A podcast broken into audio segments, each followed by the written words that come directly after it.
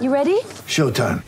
On May 3rd, summer starts with The Fall Guy. Let's do it later. Let's drink a spicy margarita. Make some bad decisions. Yes. Audiences are falling in love with the most entertaining film of the year. Fall guy. Fall guy. Fall guy. That's what the poster said. See Ryan Gosling and Emily Blunt in the movie critics say exists to make you happy. Trying to make it out? Nope. Because I don't either. It's not what I'm into right now. What are you into? Talking. Yeah. The Fall Guy. Only in theaters May 3rd. Rated PG-13. It's time for the unofficial 40. Soonerscoop.com's very official recruiting podcast featuring Soonerscoop.com recruiting publisher Josh McCuistion. Get your recruiting fix from the leader in Sooner recruiting.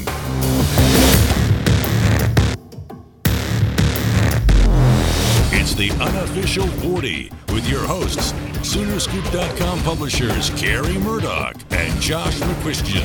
Eddie Radovich. Oh my God, we're almost to signing day. That's right. Here we are on uh, the middle, or the well, the end of January. Signing day coming up on February 1st on a Wednesday. So we're uh, a week away, maybe a little shorter than that if you're listening, uh, depending on when you're listening. So want to welcome in the whole gang is here once again. Josh McCuistion joins us from him, his home base. Eddie Radosevich and Joe Duvall in studio. And uh, boys, uh, welcome to our uh, pre-signing day unofficial 40 podcast. It's like uh, we're seven days seven days away. You can start the uh, the final countdown, and uh, I, I'm sure that uh, this will be a, uh podcast that a lot of people will want to listen to. Yeah, I'm surprised you didn't open with Barenaked Ladies. I don't know why people would be interested right now. Yeah, there's not much going on. OU's class is uh, secured, isn't it, Josh? Well, do you guys remember a month ago we were talking about how this was going to be very formulaic and it was all just going to kind of go to plan? Almost nothing has gone to plan over the next two weeks. I guess, and, and stupid for me to even think that it would go that way, but it's it's signing day. Crazy stuff just happens. I don't know why drama just becomes the way that is, but that's that's what we're looking at with Jacob Phillips and obviously Oklahoma trying to close some other positions. Well, let's start with Jacob Phillips. Uh, obviously, a lot of things flying around uh, since his official visit, even during his official visit. I mean, I think we went from last week's podcast was uh, Josh feeling very confident that he knew what was going on, uh, what was happening in every moment of, of Jacob Phillips' recruitment. Uh, Josh, how much has your opinion changed since uh, our podcast a week ago? You know, it's changed quite a bit, and I think it's. I, guess I feel, in, in some ways, I feel a little vindicated about my opinion last week, but at the same time, I. i- As time has passed, I was wrong, and I say that because talking to Woody Womack, who has talked, you know, to people and has talked with me, you know, we, we've had a lot of conversations. Woody talked with Jacob, and Jacob said it was better than I expected at LSU, kind of giving the indication that he thought he was just kind of going down there and going to see things, then going to come home and say, "Hey, I'm going to Oklahoma." I think LSU turned his head a little bit. Um, I think, and I've said it all week, I think the longer this goes without him announcing anything, the better it is for Oklahoma. If he'll get to that Friday in Yeah. home visit, when I think Tim Kish will be there, Kerry Cooks, I think Oklahoma will roll out the Army for him next Friday. Obviously, Bob Stoops can't be there because he's already made his one in home visit. But other than that, I think Oklahoma will roll out in huge force for Jacob Phillips and try to close that down and have it done so that they can focus on closing guys. You know, and, and does Jacob Phillips help you with Marvin Wilson, who really liked his in home visit? There's a lot of ways that can go, but I think uh, if Oklahoma gets to Friday, can go in home, and he's still a part of the, you know, I guess officially still a part of the class, then Oklahoma has a lot of reason to feel good. Josh, take us through. I think people would be interested on uh, what what that process is like for the coaches. This last week, they got five star guys committed that they're trying to uh, nail down. They got other five star guys they're trying to get committed, trying to swing maybe that they're leaning other places.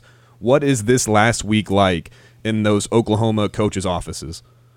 Well, it, it's chaotic. I mean, you know, you you understand some of that, Joe, with your time, you know, spent in the athletic department. But I mean, there is just no there's no time for anything because I mean, not only are they working 2017, they're working 2018. I mean, you know, we just saw a tweet where uh, Calvin Thibodeaux's in the St. Louis area recruiting 2018 defensive linemen, where he's got three or four offers out to guys in that city. So We saw a you- 2020 offer this week. Basketball. yeah, right? I mean it. It's just there's recruiting, and you know, Kerry you're with me. You're you can remember when there was a period after signing day when everybody just got to exhale and kind of catch their breath, and then about you know late April, early May, we all got rolling again. Well, that doesn't exist anymore. So not only is Oklahoma trying to close in this last week, they're scheduling going out, you know, to try to start 2018 and really get it rolling. Where we've seen probably 20 offers go out this week.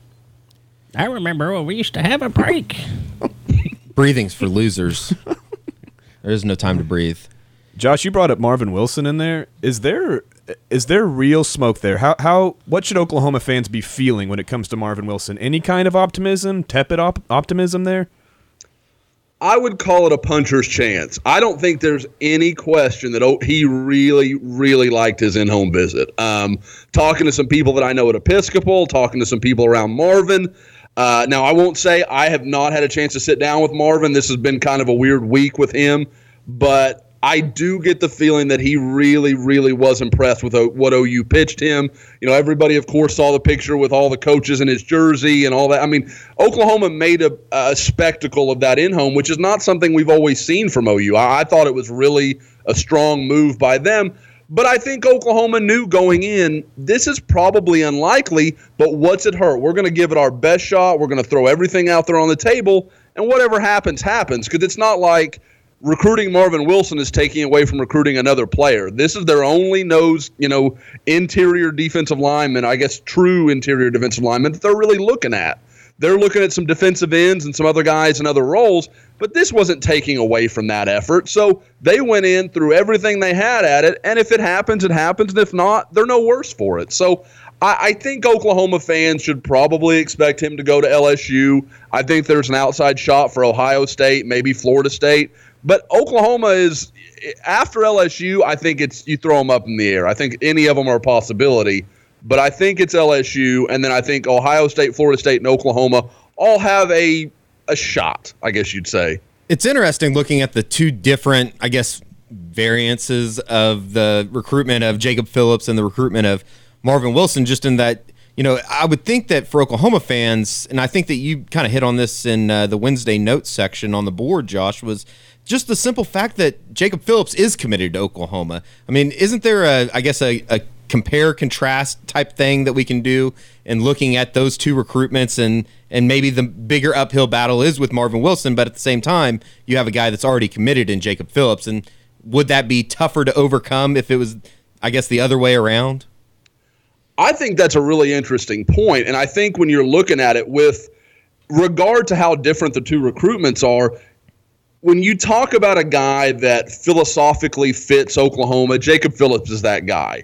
He's not he's a no nonsense guy. He doesn't need all the frills. He's not he's not one that's going to get caught up in a lot of the other stuff that doesn't matter. Jacob is very much focused on what's going to make me better, what's going to, you know, the, the the very basic details of his recruitment. Marvin, and I'm not saying Marvin's not, but Marvin is a guy that he likes the attention. He likes being in the middle of all this stuff. If he didn't, he, you know, Marvin could have announced for probably four months now. You know, I mean, not to say that he's made his decision, but I think there's no question that guys that run out to signing day, they know before signing day. They, mm-hmm. I'll never buy the I made my decision last night stuff. No, you didn't. You, you've known for a little while. So if Marvin wasn't interested in that, I, I think he could have done this. But that you know, like that's not to say that Marvin's a bad guy, but I do think, and you mentioned it from Wednesday notes, that I think the fact that Jacob is in OU's camp is a huge card for OU right now because not only does he have that mindset of I'm going to OU and he's had that on his mind for months now, but he also has I'm going to have to call OU and say I'm not coming. And that's for a kid like Jacob who's very like I said, very much about business and very much someone who wants to be a man of his word and really takes these things seriously, that's really tough for him to get his head around, in my opinion. So I think it helps OU. And again, I keep saying I think Jacob wants to be at OU. That is the impression that I have. But at the same time, I think there are some people around him that really want him to look at LSU. And I think there is some debate of how much they want him to be at LSU. Do they are they going to push him that direction or is it just a matter of hey take a look we want you to give this some serious consideration i would think that phone that phone call you know you say that the phone call to the coaches would be tough I think that phone call to Robert Barnes or to Creed Humphrey or whoever, Levi Draper, would be even tougher. I don't know if you could just. I mean, that's almost going into the KD Russ bullshit way that KD left Oklahoma City was was just the text that he sent Russell Westbrook, and I, I don't know. I, I I think that maybe I I think that we've given a lot of credence to that that that hump was going to be tough to overcome for Jacob Phillips, and maybe maybe that i- that ends up being the, the last hurdle that uh, that ends up getting Jacob Phillips to stay and uh, attend Oklahoma. You both made multiple points of why this thing is so strange to me. Josh said it on last week's podcast. I thought it was a great point that Jacob initially said he wanted to take all five visits the first five weeks, get it over with. He commits to Oklahoma. He seems to really like Oklahoma. He seems to wants to be at Oklahoma. He enjoys his classmates, and yet this LSU visit pops up right at the end and it doesn't seem like anybody has a great reason why. I mean, uh, can can someone give me the reason why? Is it feels like there's nothing concrete. It's all a lot of mystery out there. Why is Jacob visiting LSU at this point? I, you know, I, I think that you look at uh, the, especially I think if if you're Oklahoma, you can play it in the fact that a they offered him what a year before LSU did. They've been with him for for the longest time, and I think that you can also probably try and sell the fact that if you're OU, that you know, I don't know. I I, I just I guess you sell the fact that you've been with this guy for so long.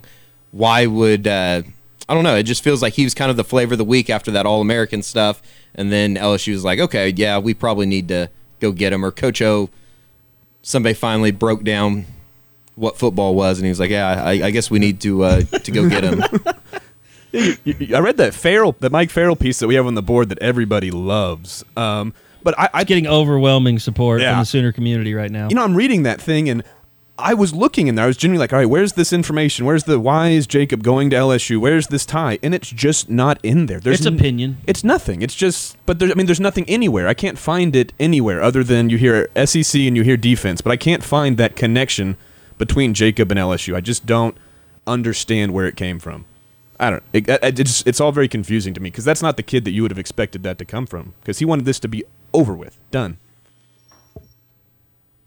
Is it just? I mean, I, am I just blown in the wind here about the SEC? Am I crazy? I think it's is that not something that it has to do with? Is it's just this SEC? Look, it's it's become this this national narrative that people because they don't have any thoughts of their own just keep repeating over and over and I'm not trying to rip on Mike Farrell and look he it, it is true you look at the NFL I looked at the list because I had people texting me today all pissed off about this stuff I said here's LSU's list and here's a, I mean OU has Dom Alexander and Corey Nelson in the NFL right now as linebackers uh, LSU I don't have the list in front of me but I know they're I mean, it's not like you you think of LSU and you think, oh, that's a linebacker place. You think that's where defensive tackles go, yeah.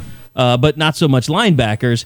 And I just think, yeah, it's an opinion. It's an opinion that the SEC it, it's it's it's a false opinion based on what we saw in the bowl season because the SEC sucked. The other thing is we saw OU play Auburn. We saw OU wear down Auburn's defense, and I would say Auburn's defense was better than LSU's this year. I think they were. I statistically, I Yes, they, definitely they were think top were. twenty before they played. I didn't see what they finished, but yeah, LSU had a had a rough season this year. And the SEC was statistically one of the worst conferences in the bowl season defensively. They gave up, uh, on average, uh, close to the most points of any other conference in the country. I, I, I mean, I, we're going a little off topic here, but I just, I guess, I don't, I don't under. Is that just the only pool? Is that is that from Jacob himself? Oh, the SEC, the lure of LSU, because he had an opportunity to go to Alabama. He chose Yeah. Oklahoma over Alabama. I. The LSU stuff, it just baffles me. It baffles me where it came from and why this is latched on to Jacob and why this is the decision here. At the I end. look. I'll say this: if, if if I had a sales pitch to Jacob, it would probably be something more like, "Look, you didn't go to Alabama. If you go to LSU, people are going to say, well, you didn't go to Alabama because they didn't want you. Why not just set your own course and say, I'm going to go to Oklahoma, where people say the defense sucks." And I'm going to be one of the best linebackers in the country there. And I'm going to make my own mark, not in the SEC where everybody says you're just a product of the system. You're going to, you know, you play defense, you go play defense somewhere with all these other defensive guys, and you're just going to get in the NFL. People get into the NFL from anywhere. I mean, Yeah. I'm watching. I'm watching these games over the weekend. I didn't see a ton of. I mean, it's not like every player on defense, especially the guys that stood. That's not like they were all from the SEC. No, And, and I, I will Clay say, Matthews is not from the SEC. He's one of the best pass rushers in the league. I will say, uh, LSU finished tenth in in uh, total defense this year. Didn't year. Dwight Freeney go to Syracuse? Auburn finished twenty eighth. So. Uh, Okay, say that again. LSU finished tenth in uh, total Okay. defense. Auburn finished twenty eighth. No, look at look at the uh, Senior Bowl stuff. I think yesterday, even though I think he's a complete moron, uh, you know, Kiper's top four guys were from non Power Five schools uh, down at the Senior Bowl uh, yesterday in Mobile. So, I I just I think a lot of the time that. It, it kind of gets built into this narrative, and you know it's going to take Oklahoma or somebody to uh, start nabbing a guy like uh, Jacob Phillips to, to to change that narrative, don't you think, Josh? Well, yeah, guys. I mean, you know, and just to kind of further your point, maybe the best young linebacker in the NFL is from Buffalo. Yep. I mean, Mack. you know, Khalil ha- Mack. yeah, Khalil Mack's a monster, and so I mean, you know, if you have talent, you have talent. That that's just it's one of these things where, and I think people think it's got something to do with the SEC. It's got something to do with the SEC is the best recruiting talent hotbed in the country. I Here's- mean, you, let me interrupt you. Here, here's the asinineness of all: is that one of the most recognized offensive players in the NFL is Odell Beckham Jr., who comes from one of the most crap offenses Couldn't in get a foul. college football. Yeah, couldn't get a thousand yards at LSU. Look at OJ Howard. Guy might end up a Oh, top 10 God. pick, and nobody knew who the hell he was until the championship games last two years. Except It's- for recruiting guys. It's amazing. Yeah. Josh tweeted it, uh, I think yesterday during the rewatching the uh, Senior Senior, Bowl, Bowl, stuff. yeah. It's amazing when like he has those big catches against uh, who was it? Washington in the semifinal game, or no, it was the championship game against Clemson. Mm-hmm. Back-to-back back years. to back years, and everybody's like, "Oh, this guy, this guy must be really good." And then all this, yeah, that was my phone. I screwed up. Way to go, vibrate guy. They might be my, it might be my contacts though. Well, to be so- fair, you destroyed your own point, so you know you slowed yourself down. yeah. And- OJ Howard looking like a badass. Oh yeah, and he's just a badass, and and then we're like, yeah, we we saw this when he was like 17, and he was mauling dudes all the time uh, down in Atlanta at the uh, the five star when we saw him. So Because everybody's like, "Why the hell are you going to Alabama? yeah, Like, go to like Miami or somewhere where like you know Jimmy Graham at least came from." Well, it feeds your point though. Didn't even matter. Didn't even matter at all. He 'Cause he played for an offense that talented, didn't yeah. suit him, and he's going to be a top ten pick. I'm scrolling through Pro Football Focus's uh, top defenders. I'm seeing Khalil Mack from Buffalo, Brandon Graham from Michigan. I'm seeing Malcolm Butler, who he went to what? What did he go like? uh, Texas A&M, Corpus Christi, or something. uh, Malcolm Butler was uh, like south south. It wasn't South Alabama, I don't think. Wasn't a big school, I'll tell you that. No, it was. Uh, they've been talking about it. I got- as a as a huge Pats fan for the Super Bowl, I should know this. Chris Harris went to Kansas. Hell, also that one Okie guy, Preps. the one Byron, Tho- is it Byron Thomas from Dallas that was from Connecticut? West Alabama.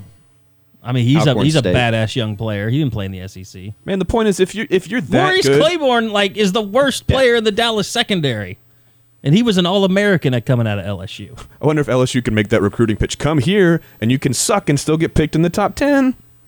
That Well- makes- Not a bad pitch, actually. the the thing is, I mean, if you want to make this case, I at LSU, if, if if we're talking about Jacob Phillips, the safety, okay, I can kind of get it. Like you look at what LSU's done at defensive back, Tyrann Mathieu, Jamal Adams is going to be a top ten pick this year. Eric year. Reid. Yeah, Morris Claiborne, Eric Reid. You go down the list. I mean, they have churned out DBs. Jalen Adams At- is get, getting to leave early. Yeah. At, at linebacker, though, I mean, really, in the last six years, they've got one first round pick, and that's Barkevious Mingo. Mingo, who was an elite national recruit. I mean, that's not you didn't make him into something he wasn't. You you, I mean, that guy was really talented, and he made plays while he was there. I you know, like I said, I don't want this to turn into well, it's just crazy because I mean, I do understand some of the narrative of LSU, I do, but at the same time. I think it, it becomes bigger than it really is. It, it becomes, well, these guys, you know, it's because they went to the SEC. Well, it's because they're really, really talented. I mean, I'll tell you this: Reuben Foster was one of the biggest high school kids I've ever seen at linebacker. That went to Alabama. Alabama actually had to get him to lose weight to have a great year like he had this past year. Like they thought he was carrying too much weight, but like that kid was going to be good no matter where he went. He could have gone to the WAC and he would have been fantastic. Exactly. He might have killed somebody in the WAC. he might have actually killed a player in the WAC. Would have looked like Ronnell Lewis at He probably would have made him quarterback in the whack. Well, I mean, did Leonard Fournette become great because he went to LSU? No, Leonard Fournette would have been a monster at Boise State. I mean, you know, that's it, guys that are just physically gifted are physically gifted. It has nothing to do with any of that. Now, there Now there are missed evaluations by coaches and by guys like myself. I mean that happens all the time, but that that doesn't mean that you're a better player because you went to the SEC. You're just you're just a talented guy and you went to the SEC and you know they put you in a system that worked. Let's face it. I mean, it, uh, some a lot of it is like I said before.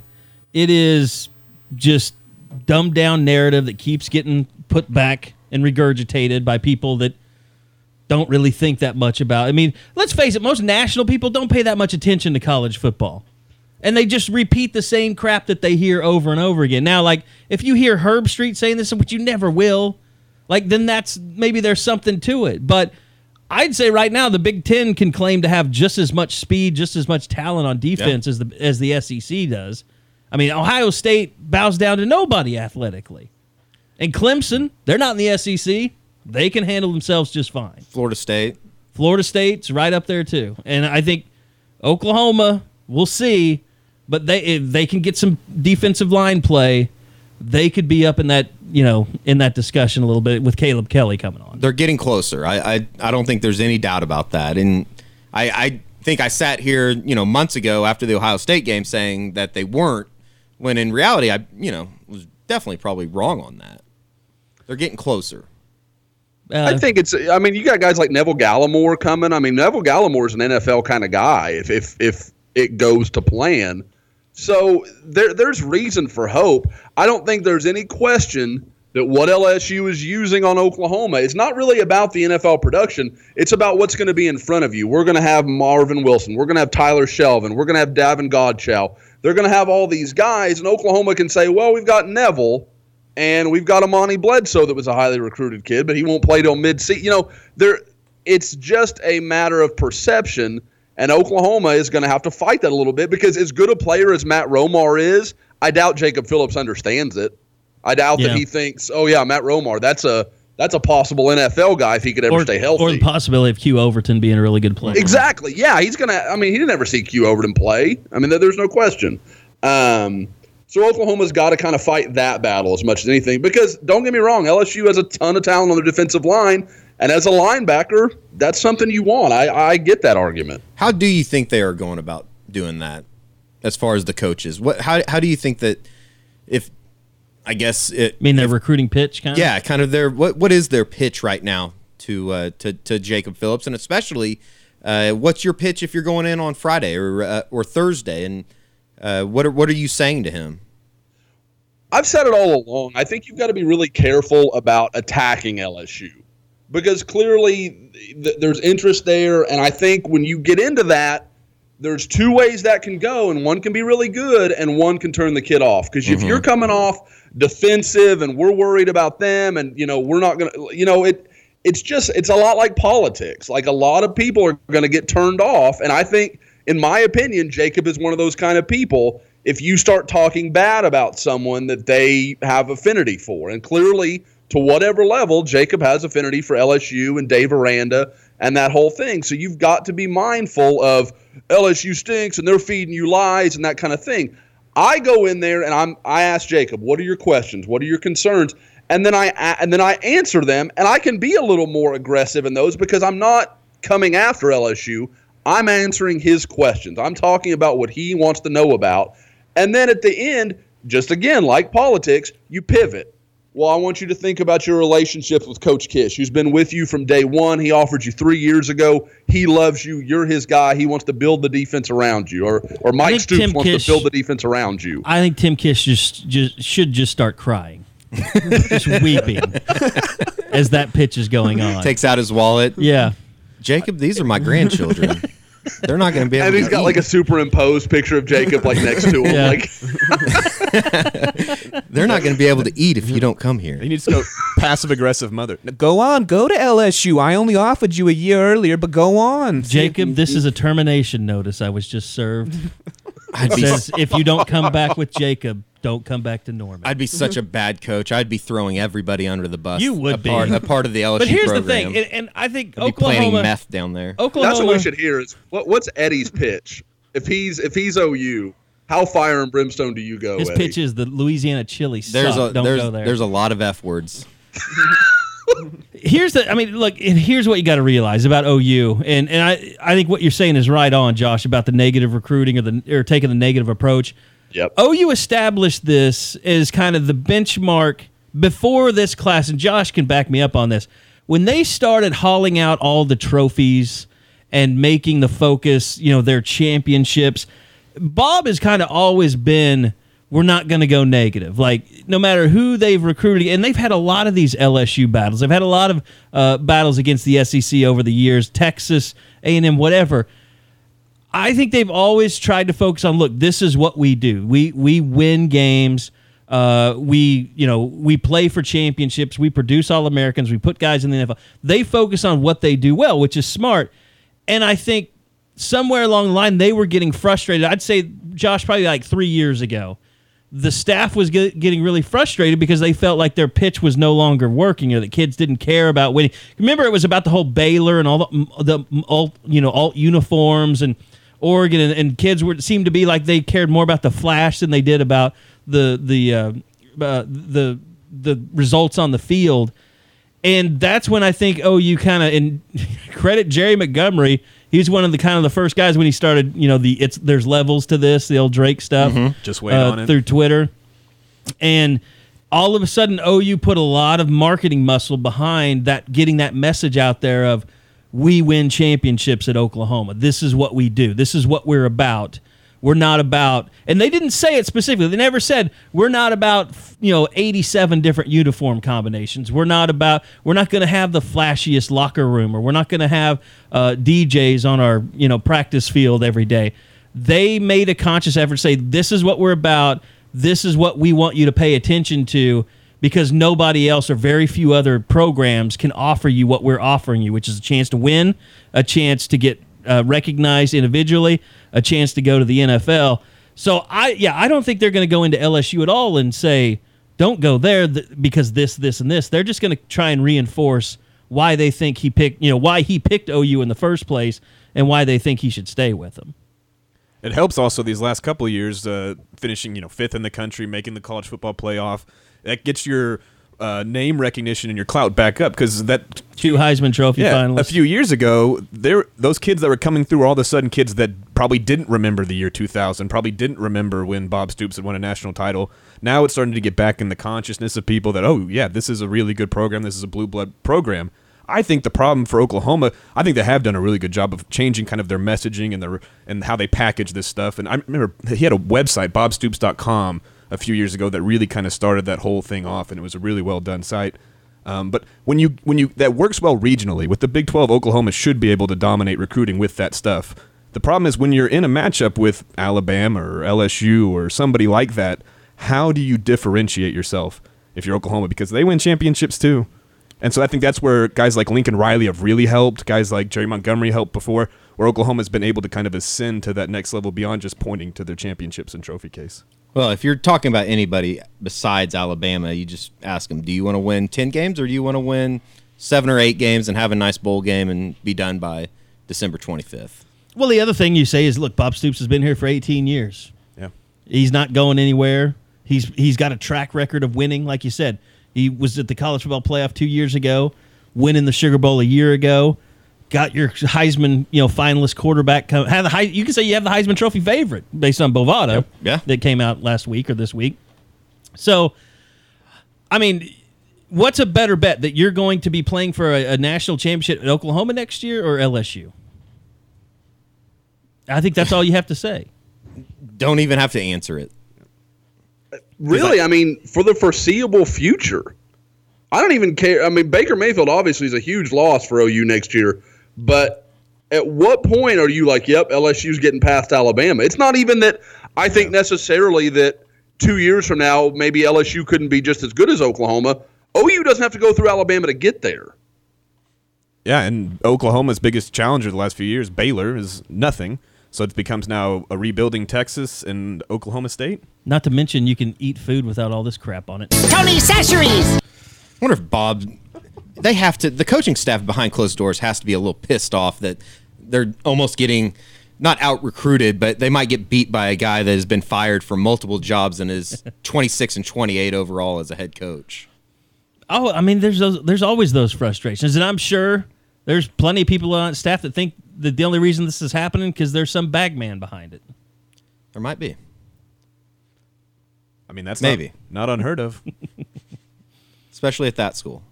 The whole thing about bagmen is like that's become such a thing the last couple of years. Yeah. Well, it kind of started. Did it start with uh, uh, Cam Newton? Well, it became like okay, we finally proved it with Cam Newton, but it's been that's been out there forever. I can't even Yeah, yeah, remember yeah, yeah. who was the receiver uh, from like Brenham, Texas. Josh, do you remember? Yeah, the big long kid. Yeah. Uh, what was his name? Um, went to LSU. What was, uh, and I remember him specifically because he was at a Nike camp, and Ryan Broyles is the guy who shut him down. Ryan Broyles played corner that day at the Nike camp and really did a nice job with that kid, and that's kind of when he started to jump up in a lot of people's eyes. Uh, he was a five star kid. Uh, no, I'll have to look that up. Dad gum, that's going to drive me crazy, Kerry. Wasn't Jarrett Lee? Was it? No, that was the quarterback who also That was the did go to. LSU yeah, that year. He Yep, was from Brenham yep. too. God Uh, dang it. let's Was see. it Caleb? Jo- no, it wasn't Caleb Jones, was it? No, No, Terrance Toliver. no. It was Terrance, Terrance Toliver. Toliver. That's exactly who it was. Yep. Yeah, But I I, remember. I remember him picking LSU, and I distinctly remember. I'm not gonna say who it was, but I can remember someone who was legitimate telling me that they can't compete with the bagmen at LSU. just straight up. He cost Just too straight up, straight up, he's getting paid. That is definitely the uh, the side of recruiting that doesn't get talked enough about. I haven't heard as much since he's been in Alabama, but I when he was at LSU, the term "slick Nick" was used a lot. That was something, and it was not a term of his, um, I guess, abilities in the living room as much as anything. There was always Like with the mothers. or- Yeah, I was gonna say in the uh, bedroom, living room. Yeah living room. Yeah, definitely living room. Uh, Tony Jefferson once told me a story about Alabama's old offensive coordinator now, Lane Kiffin, back when he was at USC. That would uh, be very interesting. He that uh, basically Pete Carroll was recruiting him for a while. Um, he got the sleazy vibe from Carroll, but nothing ever uh, kind of came out. And then Kiffin took over the job and immediately just was there was no coyness about it. No, hey, if you talk to this guy, just here you go to this place, we'll take you get you taken care of here, here, and here. And uh, he- he basically said that's why I picked Oklahoma. One thousand percent chance. I would love to cheat college football with Nick uh, Lane Kiffin. What, like be on his staff? Oh yeah, just cheat our be the guy off that what like- delivers the bags? Yeah, do whatever, man. Eddie, Whatever. is your plan to just be gone by the time you get caught? Uh, be on to the next school. or just get caught and go to the NFL for a couple years and come back. I mean, that's basically all you have to do nowadays. I do love the. I don't know if it was a senator, congressman, whatever, that tried to start the. Uh, tried to make a law in the SEC country that. Uh, It was in Mississippi. it was they were in trying to stop this whole Miss they- thing. that do uh, keep NCAA investigations at a minimum or something like that. of course, it would be in the state of Mississippi. I know they say if the NCAA is on your campus, you've already lost. The main goal of those compliance departments is to keep NCAA away. You know, speaking of uh, Mississippi, Josh, I, I think that the the whole the another interesting aspect of the Jacob Phillips uh, looming decision is the decision of Willie Gay, isn't it, and how that affects everything? Because you would think that everybody, the narrative has been that they're going to both end up at LSU, when in fact, you know, you look at the rivals' predictions and stuff like that, and I think the the latest one had Willie Gay landing at Mississippi State. Hold on. Dang it, Josh, you there? I am here now. I I got put on hold there, guys. I yeah, was- uh, Jay Tate tried to call me up. from the Auburn site. I don't know why. He just saw I was on Skype and decided, hey, I'm going to call him. Yeah, bring him in. so I didn't know. I never had someone call me while we were talking to Josh on Skype. So I think We he came on his, and heard uh, Eddie SEC talking tape. and then just stopped and he hung up. Oh, I hope not. We had great conversations. Yeah, we down talked about in, uh, Auburn. New Orleans. No, Jay's a good dude. I like Jay a lot. So anyway, yeah. I, look, I, Jacob Phillips. Let's let's throw this out there. I know, Josh, you thought maybe we could hear something 24 hours or so, or maybe that was Woody's impre- uh, impression. I can remember. Uh, and I know you've already said in the podcast earlier, the longer this this goes on, the better it is for Oklahoma. Do you see a, a decision date, a decision time coming on this?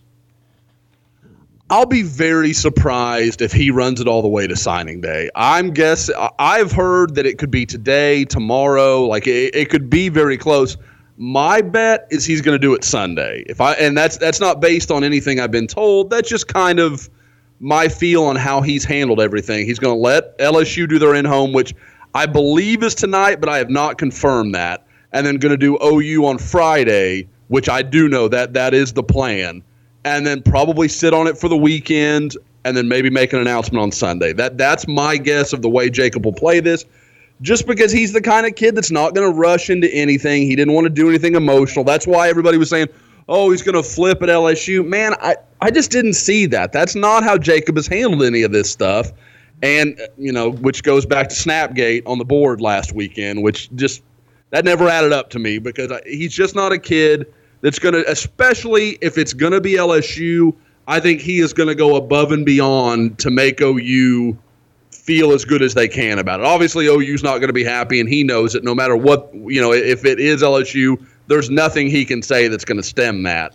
Okay, I have a, I have a I question. I just don't see him being disrespectful. I have a question, real quick. Okay, so the guy put the snap the, or a screenshot of the snap and I never, I, I think no one ever really understood what was the snap real, or was that, or was, or, or did we determine that that was uh, like photoshopped? I don't think we determined anything. See, I, I don't Snapchat. I don't know if any of you guys. I, do. I- Eddie snaps, I snap. I think Joe snaps. I never don't saw okay. it. I never So- saw the Snapchat, but I saw a screen grab of the snap. and and that's my thing because I I basically came out and said what I just said. That would be really surprising to me But because Phillips- Jacob hasn't handled stuff that way. Did Phillips tell you that it was fake? he flat out told me it's fake. I sent him a picture of it and he said it's fake, and that was his exact quote.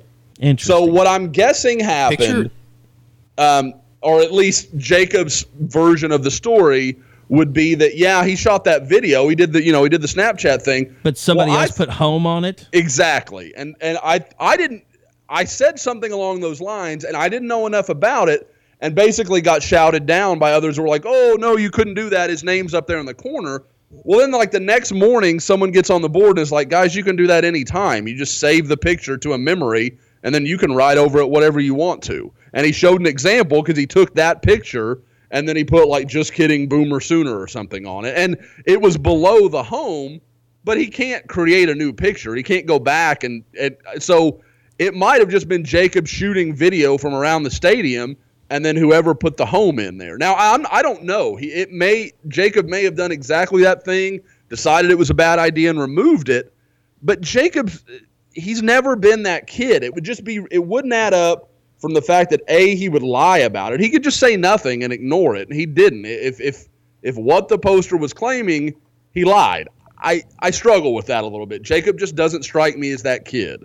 Secondly, the the issue of him like that's how he's going to present to the world that he's going to go to LSU. I mean, nothing about Jacob's recruitment leads you in that direction that he would do something that kind of sneaky and second, you know, it just it would be second rate and that just doesn't strike me as the way Jacob has handled anything about this. Okay, let's let's throw this out there because I'm sure a lot of people have questions, especially guys that aren't subscribers that just listen to the podcast. Um, okay, so Marvin Wilson, it's obvious over the last couple of days, OU continues to try and put the full court press on. You had Gerald McCoy, Tommie Harris uh, tweeting at him. I I just out ask you, if it's not LSU, would you be surprised on signing day with Marvin Wilson? Yeah, I I I, I wouldn't go so far as to say I'm hundred percent, but I'm about eighty percent. It's going to be LSU. I, I just there's way too much smoke. Even like when you talk to people around the other staffs, everybody's kind of saying, "Well, we got to beat LSU." Well, when every school thinks it's the same school, that that says something. And I, I think it, you can't ignore the Ed Orgeron connection. Obviously, the guy that recruited Marvin for most of his recruitment is now the head coach. So Marvin doesn't just have the defensive line coach as his buddy; he's got the head coach as his buddy, and that that's now it's it's not anybody's fault. It's not something you could have foreseen. it's just it's a nice break for LSU. Yeah, because if Orgeron had been the head coach the entire time, he wouldn't have been able to have as much contact as he had. with exactly right. Exactly right. Josh, I was shocked when Herman left Houston to go to Texas. You know, Marvin's got a relationship with Herman already. He at that point uh, was considered to like Texas a lot. I thought, okay, that relationship might take off, and it seemed nothing happened. It seemed like that completely fizzled. How surprised were you that Wilson and Texas didn't take off? A little bit. You know, it struck me, and I, I've come to this. I think we've talked about it in the podcast a couple times. When Eddie and I interviewed Marvin after that game, uh, the night before the OU Houston game, and I asked Marvin, "Hey, you going to the game?" And he said, "Yeah, you know, I want to watch OU, kind of see them." And I said, "Well, you know, you're going to be watching UH because I I just try to ask about any school that might be involved." And he just kind of was like, "Oh yeah, you know, I might check." Like he didn't act interested at all in U of H, and don't get me wrong, I realize Marvin's getting recruited by all the big boys in U of H, but Ed Oliver just went to Houston the year before. He was the previous, you know, big time D lineman in Houston. Now Marvin's the next guy. It would have made sense for Marvin to just be like, yeah, yeah, I'm kind of giving him a look. But it almost sounded like I, I'm not interested at all in U of H. And it didn't feel like just because it was Houston. It felt like something else. And almost instantly, when Texas took over, they they didn't contact Marvin. It was like they knew the situation. I don't know. It was all just very weird. So I think just looking back on what we know now, maybe I'm not as surprised as I was at the time. All right, uh, let's head on and, and talk about some other things that have happened recently in recruiting. Uh, most notably, uh, Trey Norwood and uh, his commitment. Now, everybody looks at his offer sheets and they say, "Well, he didn't have any, you know, big SEC offers. Arkansas didn't even offer him." But then you, I, I think I termed it like he kind of became the last call guy. Like you know, when you're at the bar and they say it's last call, you got to find the prettiest girl in the room so you can better. Those guys are always the most fun, though. Uh, so Trey Norwood, I mean, he was last call guy though, wasn't he? The most. I fun. think, well, I think that's fair to say, and I think you also have to give him some credit because I mean, everybody knows now he was the silent commitment that we've been talking about for a week. He was that guy, and he just said, you know, sure, maybe I want to go look. I, I think what it came down to is I want to go look at one other school, but I'm about 100% you're what I want to do. And so he told OU, and OU trusted it enough to be like, okay, we're walking away from Samuel Barnes, we're walking away from Craig Yeast, uh, like or Russ Yeast, excuse me. And so I think he just he was a little bit of last call, but at the same time, he was smart enough to recognize, you know, at some point the the chairs are going to stop turning, and I'm going to have to land somewhere. And he knew OU was his best option. I bet some dude married a last call girl. Like she ended up being fun and not stuck up. Oh, sure. and- Chances are that's happened at some point. Yeah, right. That's a. There's no doubt about it. if about you're it. a scooper and you married a girl from last call, give us a call. We'll give you a free month subscription. and we want to talk about it. Have you guys ever seen Whipped with Amanda Peet? I don't Doesn't think ring so. a bell. Th- There's a fat guy, and literally, it's like his job to jump on the grenade in the group. Like that, that that's his his role. And Uh-huh. then he he's got a whole speech where he's like, "I pulled her pin," uh, because he ends up marrying one of the grenades. He was, That's pretty So funny. it's just I pulled her pin. Take it how you get it. So anyway, but no, I mean, I, I guess I'm trying to make up for making it sound horrible, but I mean, look, this was a guy that a lot of people kind of went back in and took a look at and really liked, though, right, Josh? Yeah, I, I think there was definitely some growing interest in him. I know um, just before he announced it, I had gotten some questions from our Notre Dame site. Notre Dame really wanted Trey Norwood, so that you know that's that's saying something. I mean, obviously that's another big time program that recruits nationally, so they wanted him. I think in a lot of cases you get these guys that slip through the cracks. I mean, people forget this was Zach Sanchez four or five years ago. Oh, yeah, ago yeah. that, that no one was that geeked up about. And oh, you took him from Baylor, and you know, next thing you know, Zach Sanchez is an NFL draft pick. Now, Well, no, you stole Jordan Thomas from Northwestern, so yeah, it- it's another great example. I mean, and, and especially at DB because there's so much depth of talent. You get a lot of these guys where you know the top ten schools, including Oklahoma, are chasing these elite guys. And then they kind of realize, okay, you know, whatever school it is, realizes, okay, we're not going to win this time around. We got to start looking for our next option. Well, then you get these guys that are still really good players. Defensive backs, you can find good DBs. They are out there, they are to be found. It's along the lines where you really need to hit your your primary options because the the depth pool dwindles pretty fast. And you you brought up Jordan Thomas and Zach Sanchez. Trey Norwood would be more of a Zach Sanchez type, right? In your opinion, he's he's kind of a smaller guy, better in zone, a ball hawk, whereas Jordan can kind of play more physical style. Am, I- am I wrong there? Oh, I think you're right. I think that's absolutely right. And if they didn't already have a guy like Broyles, it would be interesting to me to see if Norwood would maybe become their nickel guy. Like I, I think he's very natural, dropping off in a coverage, doing some of that stuff. Where I think Justin, though maybe not as blessed athletically as Trey Norwood, because he's not going to be, you know, Trey Norwood's a a chronicled, you know, sub 10-7 guy in the 100 meters. I mean, he can really go. Broyles, I think, has a little more natural man to man skills than Norwood does, but he's not quite as athletic. So I think it's kind of interesting to see how that plays out and how Kerry Cooks chooses to use those guys. How much, uh, Josh, in your expertise, does hips play a factor into that? Well, now we we could make this real weird. Now we're going to need some music to kind of come down off a you know one of those special adult videos as I start talking about hips. But as we all know, that you know, I, to me, that's where you you'd find elite defensive backs are guys that can turn and run. I you eh, you know I talked about you can find defensive backs, you can find zone corners. Those guys, I mean, they're you want them to be physical, come up, play, run, do those things. But a guy who can legitimately turn and run with an elite receiver, man, those guys, those are not as easy to find. Those dudes are hard to come by. And like I said, Norwood is a guy that's very fluid. And what's interesting to me is when I watch him on tape, I see a guy that's quicker than fast, and yet you see 100 meter times of like 10 5 5 for him. Yeah, he doesn't. So it- he doesn't look like Trey Franks or somebody on tape who's just kind of stiff and fast, or Julian Wilson. He's he's fluid. Yeah. Yeah, I, now I admit I don't see 10-5-5 guy when I watch him on tape, but he looks plenty fast. But what does stick out to me is he is quick. In short areas, he's very quick. I'm really looking for some sexy music, but I can't find any. Wow, wow, wow.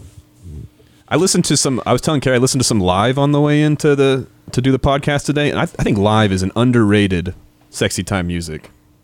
The band live. Right, the band live. Band live? Like what Like, song particularly? The one, You're getting naughty to Dolphins Cry? like lay me down. That one. that one's a good one. That's what I I heard coming in. Okay. That's well, I I mean, I'm telling you, listen to tonight. I'm just letting you know. I love you Like water. There you go. Oh, that's live? That feels like this is the first time we've had sex kind of hook up. That that doesn't feel That's feel not like, sexy time now. Yeah, like yeah, like you know, we're we're thro- you know, like I'm you're on the table like something more aggressive. Like not, you know, hey. I thought you were gonna say like I alone or something. Yeah, exactly. Well, My it's- God, what's wrong with you? Well, I mean, it's you know, that's not like, well, it's Sunday at twelve thirty. We better get this in. So you know that that that's not one of those songs. Sorry, I wasn't alive when Afternoon Delight came out. I don't think I was either. I don't think I was. Oh wow. I know Josh felt re- Good lord, it doesn't have to sound that bad. I was you. you I, I'm just saying the 2020 offer sent you for a loop today. Oh yeah, I that's feel like, that's had to, uh, I feel like you had to reevaluate things once you saw that. yeah. Oh no, as soon as I started getting coaches telling me about a 2020 kid, I was like, man, that's that's it. That's that's the official. I'm super old because now, I mean, when I started this, I was like two years older than the guys I was covering, and now most of the, I mean, literally, we're to the point where these guys weren't alive when I when I graduated. All right, so coming down the home stretch, we've got a week to go, maybe less, depending on when you're listening to this podcast. Uh, but we talked about, I mean, God, we spent like 35, 40 minutes talking about Jacob Phillips on this podcast, uh, Marvin Wilson, for those that were curious. But let's talk, I mean, coming down, what's going to, what are you looking for, Josh, in terms of, uh, I'm sure there's some things that you know that you can't talk about, but uh, should we expect some movement on the defensive line? Should we expect maybe some surprises to pop up here coming into signing day? I I think that there is the possibility of maybe one surprise in there somewhere. I, I don't I'm not quite ready to put it out there, but there there are things. Oklahoma is definitely still running through. They're not just kind of resting on their laurels and going to say, "Hey, we're you know we're, we're going to get who we're going to get here." They are trying to close out on some names. Uh, obviously, I, I think this weekend if Oklahoma could be in a situation to land Tyrese Lott, who I think is going to announce on Friday, and I think it's a really good situation for Oklahoma. Um, and then you've got both Ta'Quon Graham and Corey Bethley, a couple of good, uh, defensive lineman. Bethley from Katy, Texas, same program that Matt Dimon came from. Ta'Quon Graham, the Texas commitment from uh, Temple, Texas. Find you some sexy time music while you talk about this, by the way. Okay, okay. So the nice thing is, is I can talk over it and it doesn't even distract me because Yeah. I can't hear it. But as far as Ta'Quon Graham and Corey Bethley, I think it's just a question of if Oklahoma were to get, or if both wanted to come, what does Oklahoma do? Can they take both? I, I don't know. I don't think so. But at the same Yeah. time, it's going to be pretty tough with OU's defensive so line either. numbers to say no to a quality player like either one of those guys. But no. I, I think Graham's the better option. I think Bethley's possible. I think he's probably likely to stay in the state of Texas. I think he'll end up choosing probably between A and M and TCU. But him leaving A and M last week and not committed's big. And Graham, again, I he's been giving OU a lot of positive vibes. Has always been very open with me about his interest. So I think OU's got a chance there. Did anyone pay attention to what Josh was saying? Probably not. Can Josh even hear that? So he probably No. doesn't even know. No. That no, was- it's beautiful. Like I oh, know you guys are doing it. And I'm just like I don't even have to listen to any of that. I can just roll right through this. With with Bethley, that seems like a pretty interesting situation in that you know I, I think you've said on the board a couple times this week that kind of came out of nowhere, hasn't it? That OU maybe sort of could be a, a legitimate player for him. Well, guys, I mean, like, and I, I've done this before, and I need to go back and try to find my the thing I had on my uh, computer about it. But when you look at the mm, excuse me the, the statistics, I God, I couldn't get it out. I don't know what that was about.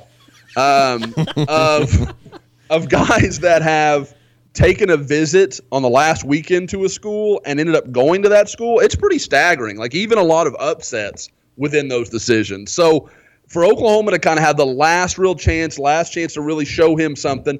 And Corey Bethley's never been to OU, so they can do a lot of different stuff with him, show him just about anything he wants to see. And there's going to be a lot of flash and glamour to it because it's new to him. Um, with Graham, he's been up before. Oklahoma is just going to try to do all they can to show, hey, we, we've been with you all along. This new te- Texas staff, you don't know what you're getting. It's kind of what we talked about with Jacob Phillips and Marvin. You get to sell that there's stability here. We've got a need for you here. I mean, I, I think there's absolutely an expectation if Ta'Quon Graham picks Oklahoma that he will be in the two man rotate or the two deep almost from word go next year. I mean, he they see him as that kind of guy, in my opinion. So that that's what they're going to sell. And I, I think with Bethley, Oklahoma knows it's a little bit of an uphill battle, but he's such a good player. It's just kind of one of those things. Like I said earlier with the Marvin Inhome, why not take the shot? That's why one of the big benefits of building that huge class early, and we've talked about this a few times in the podcast, is they really can focus in now. And uh, something that they really haven't had the luxury on before. I remember in the past, what was that weekend? I had like Courtney Gardner and uh, uh, Michael Anoha, and they had like five, six, seven guys in. I think they had like Talking about some legends there. yeah, right. And I think Damian Williams, I think, was in that visit and they, they- and they all committed, every one of them. And that I, OU's really not in that situation where they're trying to throw out a wide net, even though there were some uh, some names in there. But th- now they can really focus and more have like a, a scalpel kind of mentality and be more surgical in their approach here. Well, there's no doubt. I, I think that if they they can keep Jacob Phillips, it is a product of them being so successful early in recruiting. I'd say so. And and, and the fact that they could all focus in on Jacob Mm-hmm. Phillips like they have. I mean, I would have to think Mike Stoops is going to be there too on Thursday, Friday, or whatever date is, right? oh, absolutely. yeah. You'd have to think. because he hasn't been there, right? No, he was there last time. He can go as often Oh, as he it's wants. the head he's There's coach. no right, limitation right. on that. That's right. Yeah, you, people said that they want to be a fly on the wall for that in-home visit. I'd almost rather be. We should do some cyber terrorism and hack into the Sooner Squad 17's text group. Maybe that's what I'll do today. Oh man, is it on GroupMe? They always tell you to cover up your camera. How do we do that? with tape? Yeah, how do we hack into somebody's camera? Oh, I, I've been watching Mr. Robot, so I'll, I'll start paying more attention. A couple of those guys, I don't know if I want to see the pictures that they're taking. No, not the pictures, but the you you hack in. Oh, you the, can the hack in through the Yeah. camera? Like I that's what what they you're say. Like Mark Zuckerberg, like he covers all of his cameras. Yeah, that's why I always put mine down. The Government. What they would see would just be How are, how is the truther movement uh, handling Donald Trump's presidency so far? Uh, pretty good. You good. staying woke? Yeah, they're building the wall today. But the good news is Mexicans aren't paying for it. We're paying for it, but we're going to get reimbursed. So it's a good deal. How are we getting reimbursed? it's an IOU. That's just Daddy Don. He'll figure it out. He'll figure it out. All right, Joe, you can still post. Eddie and Carrie have lost posting rights. Boom. Would have never thought. No it. politics. No politics on the podcast, you sons of bitches. That's a surprise victory for me. That's Yeah, Joe, if there was anybody I thought would go, it was you, buddy. And let the jokes start. Well, that's not going to make any difference with Murdoch. yeah. Post anyway. my, my, Mike Farrell, that's all he needs to do is drop some political uh, bombs on the board right now, and it might that thing might just completely like- melt. Like Seth Davis, I'm just like, sh- I mean, like, I don't care what your politics are, but just sh- stop, shut up. The, you know, I don't even know where who he works for anymore. Probably I literally snowflake. unfollowed Jason La Canfora. Yeah, Because it he's was been constant. really bad. Yeah. Like that's the thing about us. Like, look, we're gonna joke about politics and stuff every once in a while, but we're not going to get political. That's just not what we're gonna do. ever. Not with us, no. I'll do it if you want to talk to me on the streets, but Yeah. that's Yeah, about it. we know, Joe. But no, I don't do it here. You don't hear And it on it's the tough to podcast. If you're gonna Yes, talk to Joe, Joe's- you better feel the burn. That's all I'm, s- I'm gonna say. Yeah, I'd think say you looking at Joe, you're kind of like, boy, I wonder where he comes out on the political side of things. Oh, Like, yeah, you don't a have to wonder. Guy to figure. I'm He's an not- open book. He's not. He's no. He's no sort of enigma whatsoever. You know what you get when you get Joe. Dirty hippie. Dirty hippies. You're multiplying, by the way. I found your doppelganger. Uh, where I think? I sent that photo out, didn't I? To the. Oh, yeah. oh yeah, yeah, yeah, Yeah, yeah, yeah. That's right. Yeah, a lot of uh, good-looking people emerging. I saw an Eddie lookalike at Starbucks a few weeks ago. I meant to take a picture, and then it kind of like we were in a situation where it was going to be creepy. There was no way I could like sneak it and it'd be cool, and I wasn't sure if I had my you know the little noise off as I hit the button. I was like, he's going to hear me, and so I just I, I, I ducked out. Once you once you get over the fact that you're probably going to get caught out by somebody taking a picture of them, it's much easier just to take the picture. So you've been called out. Uh, I have I've never been called out, but I've definitely had like I've stopped and like taken a picture of somebody at a at a intersection and stuff, and I've had them notice like I'm taking a picture and just like yeah, taking a picture of you, fool. Doesn't matter. You know, Joe. We I guess we can take this moment to uh, maybe hit on some Trae Trae Young news. Oh, yeah, sure. I know that that was kind of a big deal around around these parts here. Uh, I guess within the last week after Rayford Young came out on Twitter and said that Brilliant move, by the way. just a brilliant move by everybody all the way around. And by the way, I I mean, I read that Clay Horning article as soon as he tweeted it, and I thought, man, that's kind of harsh for high school. Yeah. But then I think I read it two more times by the end of the week, and after the third time reading, I was like, that's fair. Like that's not that critical or harsh. I mean, I mean, he he is questioning, you know, I think Trae Young's decision making, but I think that's about as far as you go. He's not saying he was a bad person. It's like the number 15 he's the top 15 player in the country. Number 14, And that's the the probably the first time that somebody's been ever been critical of him. I mean, They lost to a crummy team when that article came out. You know, that's what happens when you lose to crummy teams. Now, what, sometimes that criticism might, in your opinion, be you know not fair or you know too tough or whatever. But I don't get how going. And for those of you who missed it, uh, Trae Young's dad tweeted out. Rayford Young. Rayford Young quoted that.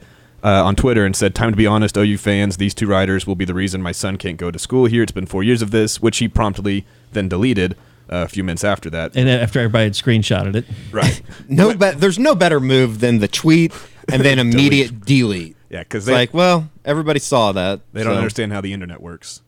But you know, I, if you go to Kansas, which most people believe that's what Trae has between OU and Kansas, it's not going to get any better. If you lose, you go one for ten against Kansas and shoot half court three pointers, you're gonna get roasted. right, that's the way it goes. And and you know, I, I think that it was just a thin-skinned moment, and it was petty. And I, I think uh, that I think both sides kind of understood that quickly, and uh, they met yesterday. And from what I'm told, that meeting was initiated by the Young family. They went to OU and said, "Hey, we want to talk about things." And now, what I found interesting was I heard that oh, there wasn't anything to smooth over. Smooth over. Oh, okay. Well, then why did the meeting happen? Why would what, what were you talking about? So obviously there was something that had to be smoothed over, but it seemed like both sides have gotten through that. And I'm told that Oklahoma doesn't doesn't even believe that they're behind. They still believe that they're going to get Trae. Now I'm not might not share that optimism after seeing that tweet, but there, that's, there, the belief is that that was more of a an emotional outburst by Trae's dad and kind of more of a a play, like a a, a move that our Papa Donnie would do to try to you know bargaining chip. And I got. I have to think. Even though the Sooners have, you know, had some rough losses here, in the last two games have not been pretty, and the way that they've lost them, double overtime to Iowa State, and then it blown a. a did they ever have a big lead against Texas? Five point lead with I mean, 19 point seconds with 19 left. But seconds yeah. I mean, but they didn't blow a 19 point lead. Like, but the thing is, like, you see Kristian Doolittle, you see Kameron McGusty, and I have to think Trae Young looks at that and says, "Man, this is a good young nucleus of players. I could really fit in here." I could be the guy that puts him over the top. Not to mention that you know having Jordan Woodard and not having Jordan Woodard, he can see how much better that makes the team. Oh, absolutely. And Oklahoma believes that they have this perfect package for Trae set up. They, they're not even loo- really looking at any other point guard right now. They have a, a one spot left in their class. It's for a point guard. Jordan Woodard's going to be leaving, and they're focusing solely on the local five star point guard. And I, I, I, he could come into a, a situation that he knows. Um, he knows is going to be trending in the right direction. Lon Kruger has had a positive experience at every college program he's been to. So if you look at what he's going to come into, he's going to come into the season, go nowhere but up with nothing but young players. I mean, Jordan, you lose Jordan that are Woodard. getting better for the most. I mean, Christian James is the only guy you can point to and say he's not getting better. I mean, maybe Khadeem Lattin a little bit, but what Kristian Doolittle? I mean, my God, 29 points. He's going to be one of the best players in this conference if he continues on this. McGusty trajectory. scored uh, a double-digit points for his seventh straight game. and He had a career high like 23 against Texas. So Mm-hmm. those are two. Those guys are going to be sophomores next year. Sophomores, and so if Trae Young comes into that situation, I, I really think that Oklahoma is going to be a team that could compete for a conference title. That's how good he is, and that's how good that young talent is. The crazy thing that Oklahoma's kind of put the situation they put themselves in is if Trae doesn't come to OU, then it's Jordan Shepard and Darian Strong running the point, and I, you I'm put not- yourself in. You've you've gone all in. You've, you've yeah, gone all yeah, in on Trae. Young. So I, I mean, I they there's confidence there in Norman, um, and and the, the confidence from Kansas side tends to be, well, we're Kansas, Bill Self's trying, so we're going to get him. Um, but the side from Oklahoma, they they think that this they've made a strong pitch that they have everything they've needed to. They've crossed all their T's and dotted all their I's to sell Treyon coming here. And and I, I I will say this, I did also hear which he he said he's going to have a December decision and then a January decision. I am hearing that Oklahoma is expecting the decision to come sometime in February, pretty soon into the month. So Good stuff. We're Will coming be down, coming down the wire here. You know, and, and Rayford Young, he has tweeted, and this was uh, within the four days ago. I guess it was the night of the uh, Texas game. Uh, just talking about how good Kam McGusty is, McGusty is. Mm-hmm. Uh, said he's going to be a player, great feel for the game. So I mean, it's not all bad if you want to. If you Yeah, at want least to he's look watching at that. OU games, Yeah. and commenting on them. Yeah, Yeah, and you know, And I, I, think yeah, I think he kind of came out to you know certain people that he does talk to, and you did get the sense like he regretted ever saying that, uh, and that you know basically things weren't weren't dire for OU yeah, because of that. I mean, I've heard a theory that which makes sense to me that that tweet almost suggests that he is going to go to OU and he's attempting to kind of set the market ahead of time. He's letting the press know kind of what he expects for Trae ahead of time. Um, why else would he kind of criticize them if he was going to leave? So. I, I think that's something to consider too. That why would he do that if he wasn't going to be worried about the coverage in the future? We will not meet those standards. I'm sorry. So yeah, I mean, look, Buddy Hield, Blake Griffin. If you're a great player at Oklahoma, Yep. you're going to get overwhelming positive vibes compared to any criticism. Oklahoma's had more Naismith winners than Kansas has. Kansas had one; it was Danny Manning. OU's had Blake Griffin um, and Buddy Hield. So uh, Oklahoma can provide a Suck on that, Allen Fieldhouse. Oklahoma can provide a spotlight. It can do that. I mean, if you're the guy and you come to Oklahoma, you're the guy. Take that, Phog Allen. Guess what? You're dead, son. The Danny Manning one probably stings the most, though. I think that uh, Yeah, that was my that was my childhood right there. 88. I was one.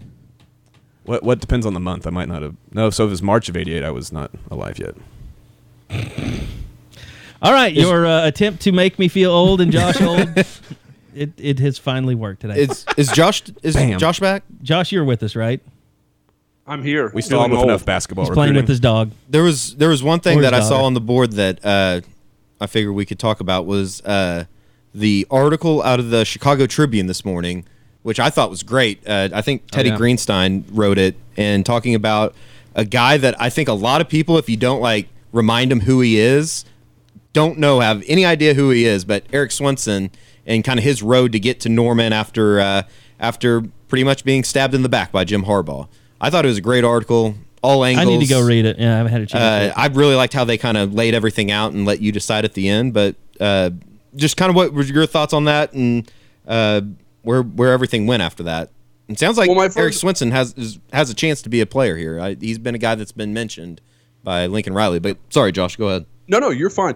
My, my first thought is I like that you went into the. I mean, because that story was all about presenting the facts and then letting you decide.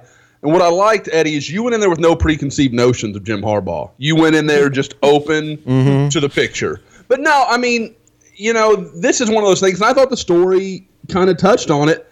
Man, this stuff happens. Players get processed, and player and coaches and uh, coaches process players and recruits decommit. It happens. Like I don't know why people end up getting mad about either one. They are just realities, and on a singular level, yeah, it sucks.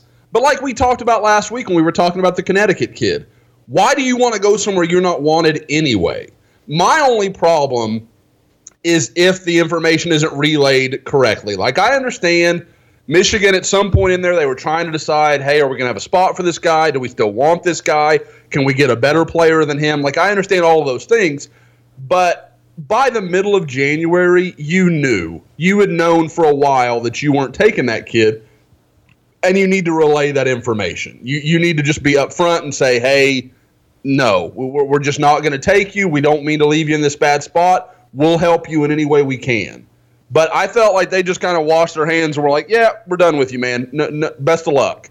So, and uh, again, I thought his coach talked about it when he was saying, "Oh, we're going to." Um, or you know, the coach was saying, "Oh, Harbaugh was obviously leaking all this information that he was lazy and didn't work hard." And he's having to fight that off while trying to find new places for his kid to land. And that's tough. You know that, that that's, That's a eg- that's little to me that's when it gets to be unfair. You don't have to shoot the kid down. Just let him know hey we don't have a spot for you. We're really sorry. We'll help you. You know we'll put your name out there to some places. Don't run him down as well. That that's just not right. Yeah. Well, and I, I think almost I, I felt like after reading it that, you know, I think there's obviously still some hate for Michigan, and I loved how they talked about him watching the sugar or the uh, Orange Bowl in the team hotel uh, down in New Orleans and stuff. But I almost feel like in 10, 15 years, and say he has a career at OU, maybe in the professional ranks and stuff, I almost feel like he's going to look back and say, I needed that kind of that ass kicking my senior year, even though it was really tough to accept at the time. Uh, you know, maybe I needed that to get my head screwed on straight before I went to college. I don't know. there are there are kids like that every year that end up you know kind of having that chip on their shoulder and they uh, end up going out to try and prove you know to everybody hey i'm good enough you know? I think a great example is a guy that's kind of a storyline today eric Striker. Got largely overlooked by all the regional and local schools. No you took him and the guy went out and pretty much played pissed off for four years. Yeah, but then he, Eric Striker is another good example of how there's limitations to that because that that worked through college, but then Yep. he, he reached his wall. So there's always a scale to this. There's always you know kind of. At some point, you have to have it, but then there's also another part of the equation where you got to also kind of have the drive too, because you you can't make it in that sport and that business without a drive. I was going to say, which brings me to the guy that kind of has the most, the best combination I think you could say of anybody to have talent and drive that in in the rivals era is Adrian Peterson. And uh, I, we were talking kind of before the show, Josh. What what that would probably be the most signature signing day for OU in their history, landing the number one overall player. Do you what do you remember what that day was like? Because you were there, right? I was. I was there at his announcement, and I can say what's funny is looking back on that is Adrian Peterson signed with OU, and our board was lamenting and angry about the loss of a, I think either a low four star or a high three star cornerback that had been committed to OU that flipped to uh, A and M and did it theatrically, like burned an OU hat or something during his announcement. You know, like it was a whole thing at his high school. A kid from Duncanville, if I remember right. And I'm going to blank on his name right now, but that tells you how much this kid ended up doing and how much it ended up mattering. And OU fans weren't talking about the fact that they just signed the number one quarterback and the number one running back in the country. They were worried about this guy. I mean, that, that's just the way recruiting is. It's never people forget about the ones you had. Like nobody was talking about how great Jacob Phillips was until they thought they might lose him, and now this you know really great player, but an inside linebacker is being treated like he's Adrian Peterson. You know, and Jacob's a great player. He absolutely is. Is Oklahoma two wins better next year because of Jacob Phillips? Probably not. So it, it's funny how that turns. But as I've deviated from the story, yes, was there at Adrian Peterson's announcement. It was one of the most chaotic things I've ever been a part of. I was driving down the day before. I get to about Purcell, and literally the transmission in my truck blows out. I'd never had a car problem. I get towed all the way back to Oklahoma City. Had to rent a car through a friend um, because I wasn't 25. I wasn't applicable at that point to rent from Enterprise or any of the other major companies. So I had a friend uh, who was a diffie, and he he ran a lot, and so he he got me a car. I end up in a Ford Aerostar driving all the way down in my minivan to Palestine, Texas. Get there at like 1.30 in the morning. His announcement's at like 7.30 the following morning. And get there, and we go through the whole thing. Uh, it was my first time to meet Adrian in person, really, and get to talk with him. He damn near broke my hand. He still has the strongest handshake I've ever been around. And we walk outside of the high school, and you know I'm fixing to leave, and he and I are just kind of small talking. And he sees me head out to my car and promptly makes fun of my minivan. So it was not my shining moment as a Soonerscoop.com reporter. That so that maybe is why you have the truck you have. That moment with Adrian Peterson, you said, "Damn it, I'm never going to have this again. I'm going to have the biggest I'm going to biggest have truck." a monster truck. Just waiting to meet to run into him down in Houston during the off season. I actually ran into him um, last summer, last spring, um, at a Houston's Houston Arts Festival event. He was out there. I was with you know my wife doing the married guy thing, and uh, he was out there. Actually, also saw Romeo Crennel at the same thing. It was a very weird kind of football arts thing. I don't know what that was about that year, but um, so yeah, Salt ran into him, and I didn't have the truck at that time. But if I would have, I would have dragged him out there and make him, you know, like give me credit for it. Look, I got a big truck, dude. He'd be like, I got like nine of those. Yeah, yeah. He's like, oh, that doesn't have 47s on it. Well, whatever, dude. All right, that's good stuff. Uh, great stuff on Trae Young. Great stuff on Adrian Peterson. Uh, a lot of Jacob Phillips talk today, which I think is great. Uh, we'll be back again next week. We'll figure out exactly what day. Signing day is coming up on Wednesday, so we probably won't have time to do a podcast that day. Uh, but we'll get you guys all the schedule about what we'll be doing, where we'll be, uh, that kind of thing coming up next week and over the weekend. Uh, but want to remind you guys, go check us out on iTunes. Give us a rating if you don't mind. Uh, appreciate everyone who's done that so far. Uh, it's been a while since we got a rating though, so uh, go on there and tell us what you think about the podcast. Tell us how you think make it better. We'd love to get your feedback or just email any of us. Uh, I know it's a it's it's everybody enjoys a podcast. We had a record uh, crowd last time. Hopefully, we'll do the same this time as well. want to remind you guys also, uh, it doesn't just end with signing day. Uh, sign up to Soonerscoop.com, become a member of the boards because spring football is going to be coming quick after signing day. Obviously, a lot of really cool stuff to be following there. The running back battles, uh, backup quarterback battle that'll really get underway is uh, is is Austin Kendall was the backup last year, but now Kyler Murray uh, will be in the mix there. We'll get to see Kyler Murray kind of starts maybe looking at some alternate positions to help out the team as well. I will see Kyler Murray on Friday afternoon. OU's first baseball, Baseball, practice. yeah. Oh, that's right. And he's playing baseball, so that'll be interesting. I am going to go out there on Friday though, Okay, so look cool. for some stuff on that. All right, cool. And of course, OU basketball. Look, I know it's not been a great season, uh, but I would say keep watching this team. Kristian Doolittle, fantastic. Uh, Kameron McGusty. Uh, we'll see if Christian James could ever get it together. I would just like to see uh, Khadeem Lattin kind of develop a little bit more. I mean, he's had some big blocks, but it, he's shooting from the free throw line a little bit better. Uh, and he does hit some jumpers every one, but he's still kind of the same guy he was last year. Jamuni McNeace might be the post guy. to Jamuni watch there. McNeace He- is fantastic. He has a he has a high high ceiling there. I know Fran Fraschilla is really high on him. Thinks he has an NBA future, or at least a pro basketball future. He's talked about that a lot. So thanks to Eddie Radosevich and Joe Duvall here in studio. Thanks to Josh McCuistion back at his home base. Uh, that'll do it for this edition of the Unofficial 40. Uh, we'll talk to you guys maybe before, probably after signing day, uh, a little bit next week as well. So thanks, guys, for listening, and we'll see you next time on the Unofficial 40.